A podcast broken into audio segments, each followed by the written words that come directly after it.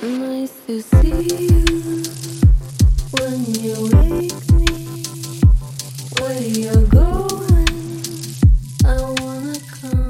there, it's Riley Reed, your hostess and the creator of Woke Beauty.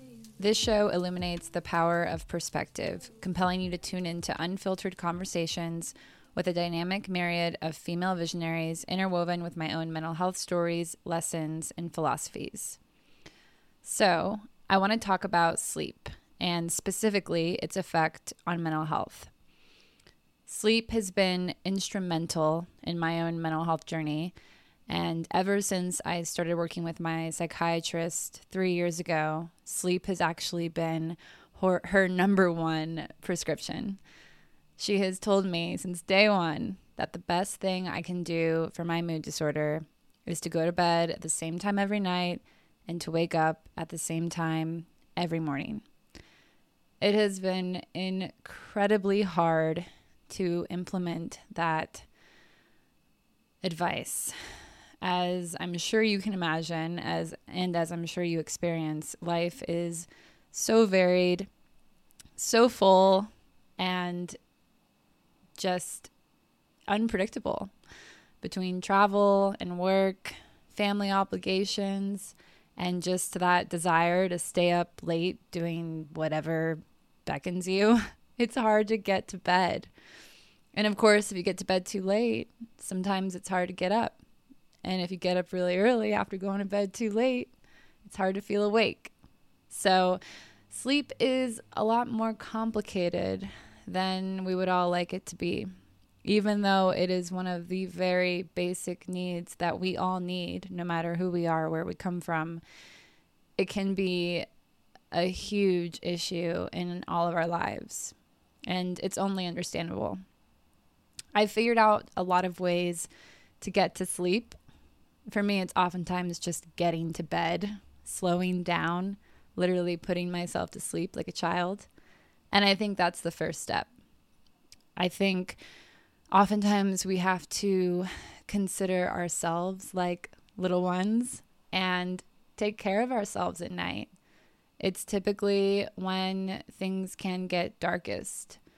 My anxiety is usually the highest at night. And I think it's because the day kind of wraps up into a ball and just somehow lands heavily in my hands.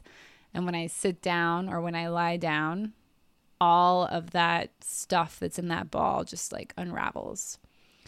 And I think that's the key. That's like the biggest key is that in this crazy, wild, full life, there's so much to consume and there's so much to receive and there's little time to reflect. And so, one of the best things I've done for my sleep actually has nothing to do with going to bed or sleeping, but rather finding the small moments throughout the day when I can take a beat, be still, and practice that deep reflection. So, I'm going to break this down into a few sections.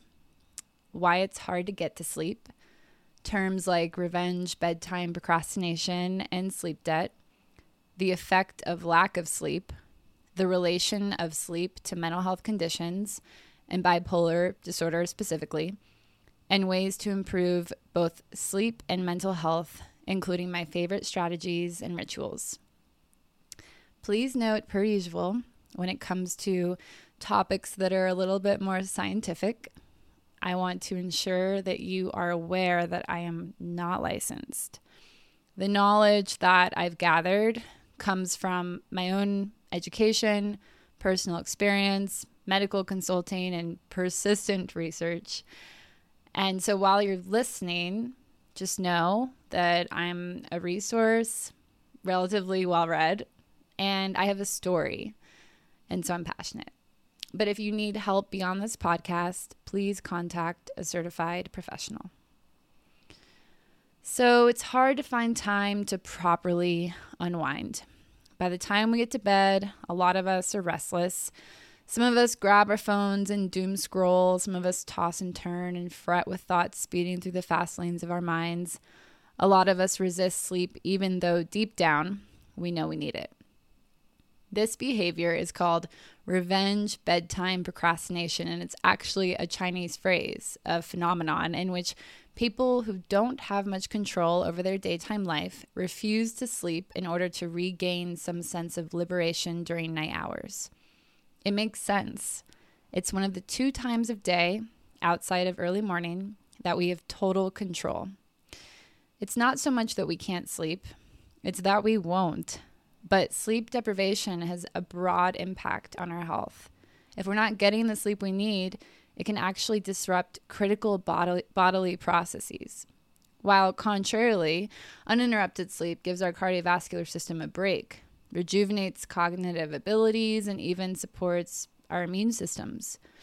In recent studies, it's actually been determined that if you're missing out on the sleep you need, you can fall into a sleep deficit or sleep debt, which is essentially the difference between the amount of sleep you need and the amount of sleep you're actually getting. Kind of like a credit card, it's cumulative. The hours you didn't get don't just erase the next day, they add up. And what's strange is that we're so intelligent and so high functioning, we can cognitively and even emotionally adapt to chronic sleep restriction. Our bodies and minds aren't performing at their peak, and yet we don't feel particularly sleepy.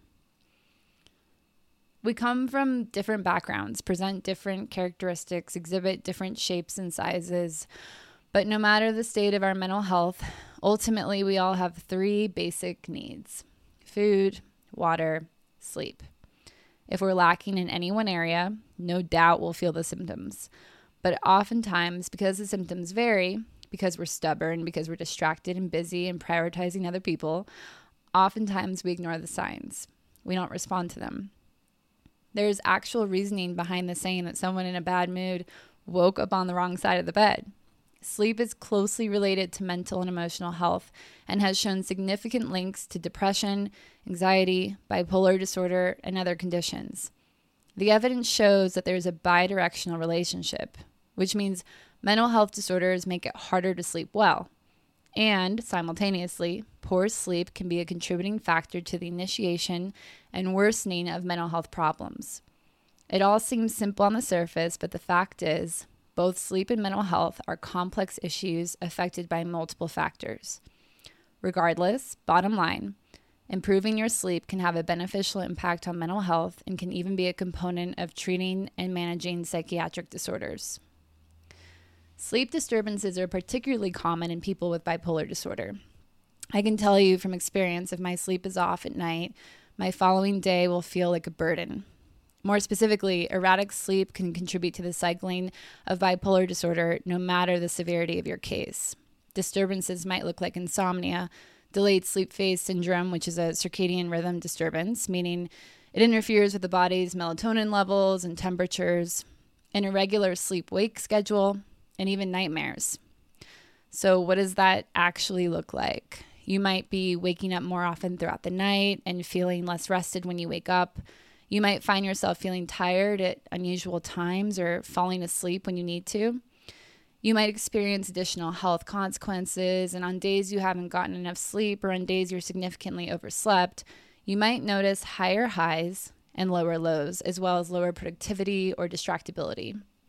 What's really important to understand is that reduced sleep isn't just a symptom of mania or hypomania. A shorter night of sleep can actually cause or precipitate manic and hypomanic episodes. And that's in every form of bipolar disorder. We just have a more delicate internal clock mechanism. All right, so now that I've convinced you that sleep is incremental to your health, whether you struggle with mental health disorders or not, I suppose I should share ways to cope, strategies to consider, and routines that can help you maintain a healthier sleep pattern. But note, sleep is individualized and subjective. If something doesn't work for you, it's not a lost cause. It just means you need to try another tactic. I think about when I was a little girl, I was watching a movie on the couch with my sister, and our parents had different ways of seducing us to go to bed and get our rest so that we could wake up fresh in the morning to go to school. And there were things that my sister liked to do, and there were things that I liked to do. And one of my comforts was this blanket that was like tattered and really soft and I carried it around everywhere and at first my sister didn't have one eventually she did but at the time the time I'm thinking that was my thing that blanket was like my comfort and so sometimes it's just having that one thing. Maybe it's something physical, maybe it's something tangible, something soft, something that has texture. Or maybe it's a person or an animal or someone that you can rely on, someone that can hold you accountable. I think the biggest advice I can give you, especially if you have a mood disorder, again, go to bed at the same time every night and wake up at the same time every morning. Just like any ritual, it's incredibly grounding. I can't tell you how difficult it is to implement the schedule, or I can. but the to do list begs for your attention. The TV is staring at you seductively. You want to hang out with your partner and go out for drinks. I get it, but putting your body into rhythm can significantly regulate your nervous system, decrease anxiety, enhance your mood, make life at large more tolerable. It's kind of a matter of choosing the short term disappointment the suffering that bears better fruit. There's a kind of grief and sacrifice that takes place when you avoid temptation.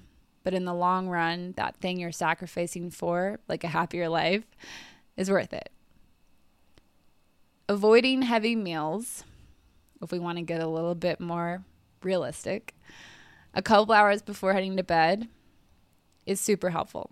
There have been claims that it's not an issue, but the truth is, we don't digest food nearly as much or as adequately when we're sleeping. And so feeling super full is understandably uncomfortable while we're sleeping and can actually be disruptive. So, ideally, you want to give your body time to digest and relax after a meal so it can just purely focus on the Z's. And that's the other thing. If you're so concerned about getting the dinner that you've yet to eat, and you're rushing around to get it prepped, or you're ordering in because you ran out of time, you're just adding more stress to your plate. You want to ensure that your bed is a container for sleep and relaxation only. If you feel stressed, if you feel like you're spiraling, if something is keeping you awake, step out of bed and finish the thing that's bothering you, or complete a relatively mindless task like washing the dishes or folding clothes. Try to keep your time out of bed to 15 minutes and then crawl under the sheets, settle down, and try again. I actually did this last night and it helped immensely. That being said, you do want to create an environment in your home and in your bedroom that supports sound sleep. Our brain's biggest cue for when to sleep and when to wake up is light. So, bright lights can be super disruptive. We have two different lights in our bathroom, and even when I'm doing my skincare routine or taking a shower at night, I make sure to only dim, sorry, to only use the dimmer light. Keep night lights in the hallways and kitchens so that if you do get up, you expose yourself to minimal light. On the opposite side of the spectrum, lack of light in your bedroom and a light source for when you wake are incredibly helpful. We have blackout curtains, and for more effect, especially if I'm in need of deep sleep, I have an eye mask. We keep our thermostat lower at night, 72 degrees Fahrenheit at most. And I don't wear a lot of clothes sometimes, if I'm being honest, none at all. In fact, Matthew Walker, who's like the leader of sleep, says that most of the heat in our bodies while we sleep goes to our feet and our hands. So, absolutely no socks. And if you're warm but don't want to throw off the covers, just stick your feet out. Your bedroom should be reserved for sleep and intimacy only. I started implementing this maybe a year ago. I got rid of our nightstands and I just use my little stool by the side of the bed for a lamp, a candle, and the jewelry I wear every day. Pure function and rest. It's about creating a habitat that supports sleep. And that goes for how you spend your days too. If I drink caffeine in the morning, I keep it to one cup of coffee. I love a good cafe au lait with extra nut milk, less coffee, mostly just because I love the taste and the ritual of it. It's like a novelty. And sometimes I lean into green tea or Earl Grey if I'm feeling nostalgic. It's one of the few things my parents have in common. They both love Earl Grey, and it takes me back to being a kid. Generally, I try not to drink. I've become more and more sober curious as I've grown to better understand myself. While it's incredibly fun and an easy way to con- connect with people, and I don't know if I'll ever go hardcore. The symptoms just usually, uh, always really, aren't worth it. It's also one of the worst things you can consume for sleep. For me personally, if I drink one night, typically the night after and the night after that and the night after that, I get terrible sleep. It could take me almost a week to get back into rhythm. And that's because alcohol has a scientific negative effect on sleep. A lot of people actually assume that alcohol helps you sleep because it's classified as a sedative drug, but your brain is impacted, and so the quality of sleep you get is actually significantly decreased. It also activates the fight or flight branch of your nervous system, which can cause you to wake up various times throughout the night. Alcohol blocks REM sleep, which is crucial for maintaining both physical and mental health. And ultimately, your hormonal health is compromised in both men and women, which, you know, is really problematic. now, I'm not an expert on sleep. I'm just kind of obsessed with it, but I've included some resources in the show notes if you want to explore further, including an article I wrote a couple years ago that dives into reframing your relationship with alcohol. I think when it comes to alcohol, to each their own. And I think it's really important to step away from shame if you like to drink or if you happen to have a bender or a good time with friends or whatever. I I don't know, I think there's something to be said for living a balanced life. I do think that alcohol sociologically since the beginning of its creation has been chemically even a really powerful way for people to connect. And so I do think that that framing is really important. And some of it is just a matter of really analyzing how you want it to fit into your life.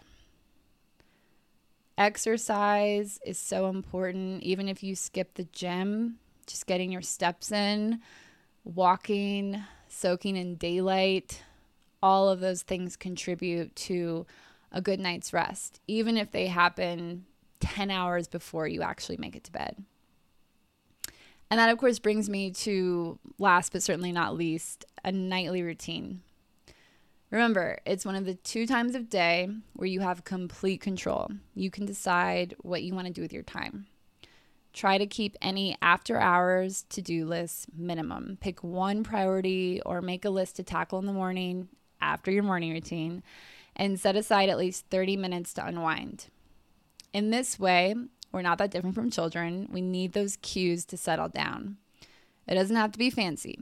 Dim the lights, turn off electronics, find a relaxing environment, sit in stillness, or listen to a meditation. My husband and I love listening to a sleep story in bed together on the Calm app. We rarely make it through the story and laugh when we don't when we don't remember anything. I actually reserve brushing my teeth and taking care of my face for the earlier hours. I like to get them out of the way before rushing to complete right before I hit the pillow. It also helps me avoid mindless snacking. If you use TV to unwind, try to keep it minimum. Don't tackle the entire season, keep it to one episode or just an hour. This will give yourself grace and permission to do something you enjoy without sending you overboard. You have to prioritize rest. And I think that's really important to note too. I've gone into these like really crazy extreme times where I'm like, I'm never watching TV again. And, you know, we live in a world where TV is like kind of everywhere. um, and I actually really enjoy watching TV with my husband. So I've accepted that that's okay. And there just needs to be um, a boundary set there. And as long as I hold myself accountable and stay true to what I know works for me, then a little here, a little there won't hurt. If you struggle with bipolar disorder or another mood related condition, it's okay to rely on medication if you have particular trouble getting to sleep. It's okay to communicate with your family members that you have boundaries and framework around your sleep. You are more vulnerable to a daily and nightly routine. That's okay. Ultimately, you are contributing to higher self and to a better life.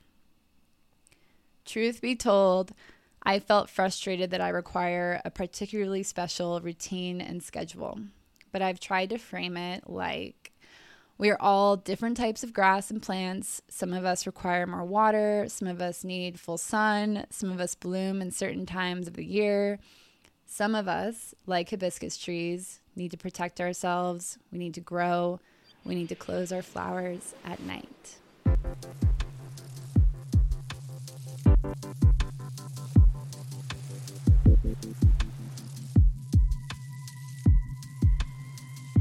Thank you so much for listening to this episode. Your listening ears mean the world to me, and they're what makes this podcast real. If you have a moment, please rate or review. It means a lot. You can meet me on Instagram at Riley Blanks Reed, learn more about Woke Beauty at wokebeauty.com, and you can always drop some feedback in my inbox at Riley at wokebeauty.com. I'd love to hear from you. As always, remember, you can have a beautiful day, even if it's not that beautiful.